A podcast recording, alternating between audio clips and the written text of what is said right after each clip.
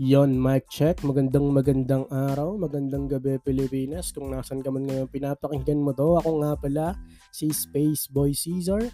At andito na naman tayo sa makabagong episode ng ating podcast.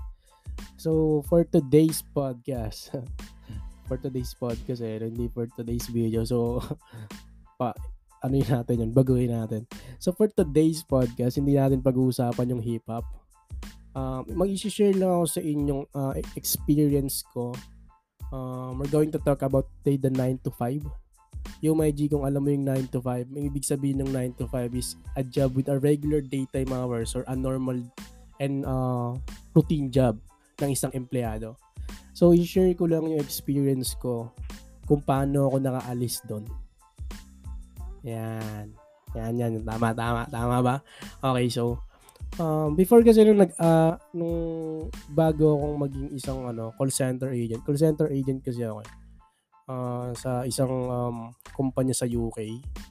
Pero dito dito sa Pilipinas, sa pangalan nung um, kumpanya na yun is um, Cytel. And uh, before that, before I work as a um, call center agent or sales representative, kasi yung tawag sa amin. So, nagtrabaho ako sa real estate. Feeling best. So, nag-work ako doon like 3 to 4 months siguro. Tatansyahin mo. Ayun, nagbibigay lang ako ng flyer. So, may experience ako sa ano. May konti lang naman akong nalaman. Kasi hindi naman sapat yung 3 to 4 months para, alam mo yun, uh, ma- ma- malaman mo yung malalim na, ano mo yun, halaga or knowledge nung um, real estate. May nalaman lang akong konti. So, nung nagtrabaho ako sa call center, um, so ang hirap nun kasi yung oras ko, ano eh, baliktad eh. Kumbaga, uh, umaga ko gabi, yung gabi ko umaga. So, parang napaka-unhealthy niya, unang-una. Kaya, toxic siya. Di ba? Pangalawa, nagtatrabaho ako dun sa kumpanya or um, nag-work ako sa hindi ko gustong trabaho.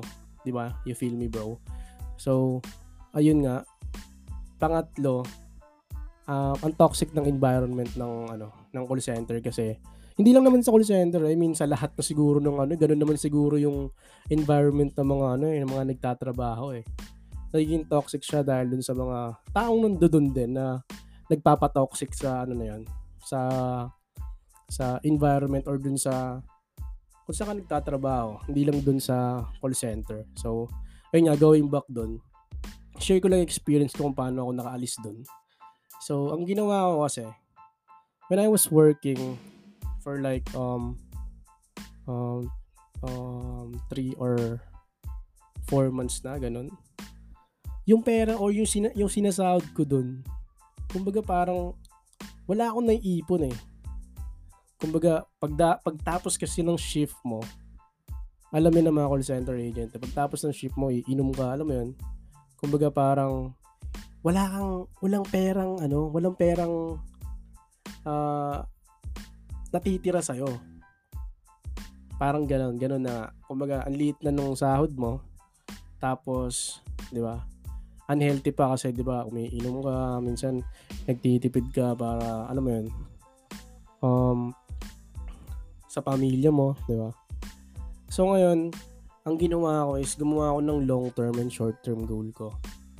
Nabasa ko yun sa isang libro, siguro effective yun. Hindi ko maalala kung anong libro yun eh. Pero sa tingin ko effective siya kasi gumagana siya sa akin ngayon. So nakaalis ako sa 9 to 5 na yun.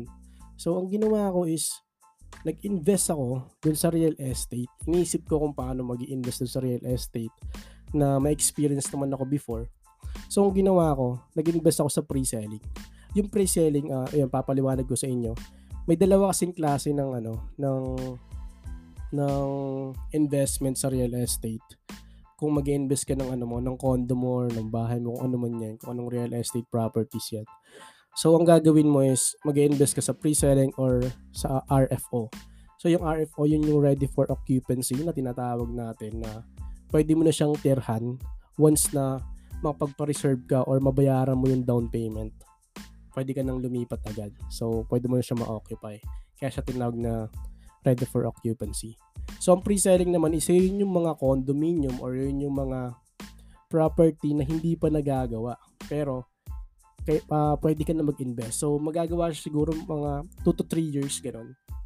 Tama, 2 to 3 years, 4 years yung pinaka, ano, or 5 years, ganun. Hindi ko masyadong, ano yun eh, alam, pero, yun nga, nag-invest ako sa property na, ng pre-selling. So, ang ginawa ko that time, inisip ko na, sige, bahala na. Kasi, di ba, kaysa naman mapunta sa wala yung perang, yung perang ano mo na sahod mo, hinati ko siya sa dalawa So nagano ako nag nag manage ko siya kung paano ko siya ma ano mo yun kung paano ko siya magagastos ng tama yung perang sinasahod ko. So tinitipid ko yung sarili ko kasi kailangan ko mag-invest doon sa real estate na yun, sa pre-selling na yun. So ang naisip kong kasing gawin, once na mag-invest ko dun sa property na yun, 1 to 2 years ka magtatrabaho ng sagad. Kasi nga, di ba, meron kang babayaran na condominium or pre-selling na, alam mo yun, na kailangan mo siyang bayaran, obligado kang bayaran. So, nasa mindset mo na kailangan mo magtrabaho, magkaroon ng incentives dun sa kumpanya na pinagtatrabahuhan mo. So, ang ginawa ko, di ko napansin. So, 1 to 2 years na hinuhulugan ko yung bahay na yon or yung condominium na yon.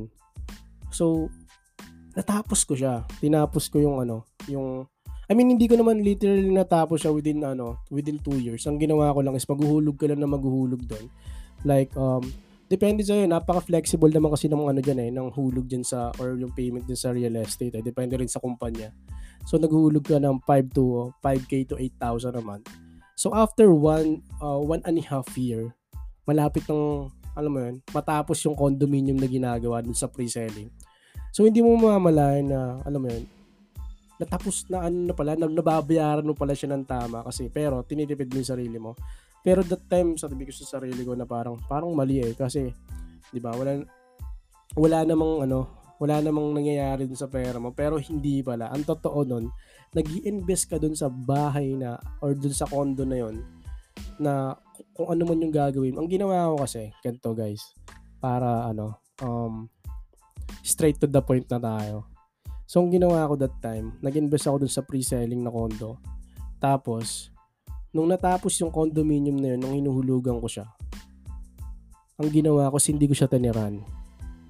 Hindi ko siya tiniran. Ang ginawa ko, pinaupa ko. So habang nag-rent ako ng iba, dito lang rin sa Pasig, malapit dun sa work ko, pinatiran ko yung condominium na yun. Pinatiran ko sa iba. So, di ba, ang, ang nangyari ngayon, nagbabayad sila sa akin. So, habang nagbabayad sila sa akin, nung renta dun sa condominium na nagawa na after 2 years or nahulugan ko na. Kasi pwede mo na siyang, pwede ka na lumipat eh. Pwede na akong lumipat dun sa condo na yun anytime eh. So, ang ginawa ko, pinarent ko siya.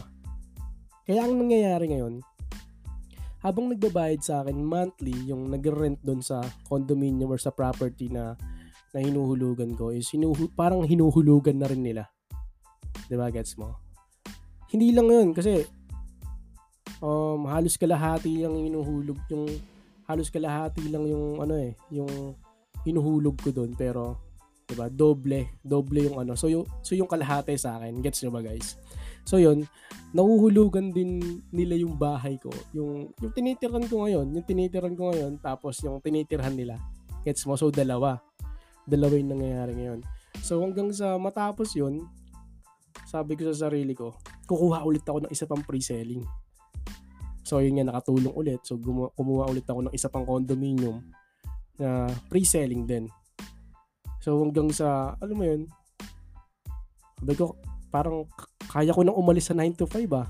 So yun, ngayon ang ginagawa ko ngayon guys, nag-work na, nag, hindi na ako nag-work. Nag-school ako ngayon. Uh, I'm a civil engineering student sa TIP Manila. At syempre, pinupurso natin yung music. So, ngayon alam ko sa sarili ko na ginagawa ko na yung gusto ko, 'di ba? Um, gumigising ako ng ano, gumigising na ako ng ng tama, 'di ba? Naging morning person na tayo. Gumigising ako ng ano mo yun, may pinaguhugutan na kumbaga parang may dahilan ka na kasi gusto mo na yung ginagawa mo eh. So, ang kailangan mo nilang gawin is maging consistent doon sa gusto mong mangyari, gusto mong gawin sa sa buhay mo kasi yun yung ano, yun yung key para maging masaya ka, 'di ba? So, yun lang guys. So, sa tingin ko sa tingin ko kasi ano, um 80% ng mga tao na gustong umalis dun sa 9 to 5 or ginagawa yung 9 to 5 na yan is siguro hindi nila alam yung ano or wala lang silang idea or wala lang uh, wala lang nagsasabi sa kanila kaya sinishare ko to sa inyo or wala silang nababasa kung paano makapunta din. Kasi ang ginagawa ng iba eh, nag, nag-work sila kung yung mga taong may pamilya naman or yung walang pamilya, ang ginagawa kasi nila, once nakasahod sila dun sa trabaho nila, ginagas ginagas agad nila. So, ang ending tumatagal sila dun sa work nila tapos wala silang naiipon, 'di ba? Pero nagiinom sila or alam mo yun kung saan nila yung ginagamit or sa nagda-drug sila or depende na yun. So, ang ang technique lang na ano na sinishare ko ngayon is uh, magtiis ka lang ng kahit isa o dalawa, tatlong taon, alam mo yun, para inbesan yung ano mo, yung yung ano mong naisip mong ano, para kumita ka. 'Di ba? Inbesan mo lang siya kasi kailangan mong inbesan talaga ng inbesan 'yan. Tapos babalik sa iyo ng hindi lang doble, doble o triple. Pagtapos nun, um, gagawa mo na yung gusto mong gawin, kung hindi mo, kung hate na hate mo man yung job mo ngayon, may paraan yan, guys. May paraan yan, may G, kung paano ka makakatakas dyan. So, yun nga, ang payo ko lang kasi, um, mag-isip lang kayo ng idea.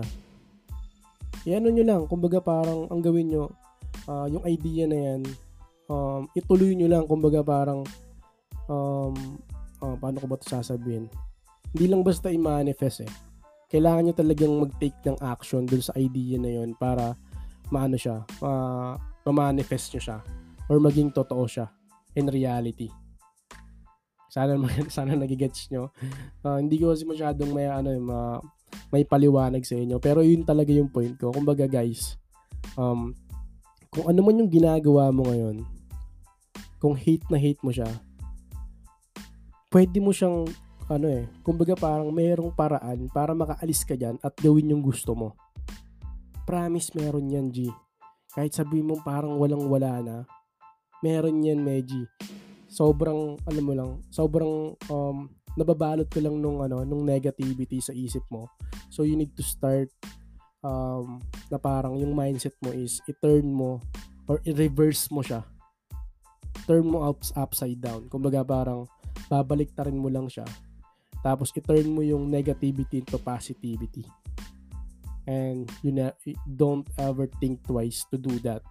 So, yun nga, my G, sana may natutunan kayo dito sa episode na to. Kasi, di ba, uh, ipopost ko na lang, ipopodcast ko na lang kasi sa mga inuman, pinag-uusapan din namin to. Nakakwento ko dito sa mga tropa ko. Kumbaga, binibigyan ko lang sila ng idea kung paano ako nakaalis dun sa 9 to 5 na yun. Ba? At nag-iipon ulit tayo para, alam mo yun, dumami yun at i-person na yung gusto nating mangyari sa buhay natin. Kasi nga habang tumatanda tayo, alam naman natin na nagkakaroon na tayo ng responsibility. 'di ba? Lumalaki yung responsibility natin habang tumatanda tayo. So, yun nga guys, sana may natutunan kayo at sa episode na to, hindi lang sa hip hop or uh, ang gagawin kong episode every week kung kinakaya. Sana makaya natin kasi sobrang dami kong ginagawa ngayon, all those stuff and shit. Uh, hindi lang sa music, 'di ba? Sa school din at iba pang personal na bagay na alam mo 'yun, na kaakibat or kasama ng buhay natin. So guys, so ako nga pala si Space Boy Caesar. Sana na-enjoy kayo or hindi kayo na-boring dun sa um, episode na yon. At sana nagkaroon kayo ng konting idea. Kahit konti lang masaya na ako may makuha kayo. Medyo ma-inspired ko lang kayo ng konti. ba? Diba? Diba hindi ko naman, alam mo yun, ako hindi ko alam na magpo-podcast pala ako. Kumbaga parang ako kasi ano, tinatry ko lang lahat eh. Di ba? Nag-vlog din ako, di ba? lahat yun ginagawa ko. Kumbaga parang kung saan talaga ako fit. Um, at this age, uh, nag-ano pa rin ako eh. Uh, naghahanap pa rin ako ng, alam mo yun, kung saan ako fit talaga. Fit na fit. Kumbaga parang yung career or passion na yun. Di ba? Uh, hinahanap ko pa rin siya hanggang ngayon. Pero, ginagawa ko yung mga bagay na gusto ko at the present moment. Gets nyo, may G. Yun. Sana mag-gets nyo na yon.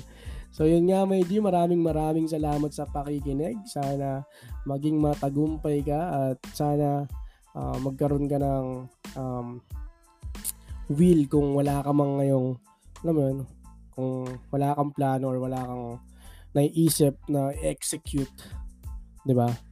Gawin mo lang, yun lang, yun lang yung advice, yung advice ko sa my G, na naging effective naman sa akin. Kaya ako nakaalis dun sa 95. So maraming maraming salamat. Ako nga pala si Spaceboy Caesar. I'm out.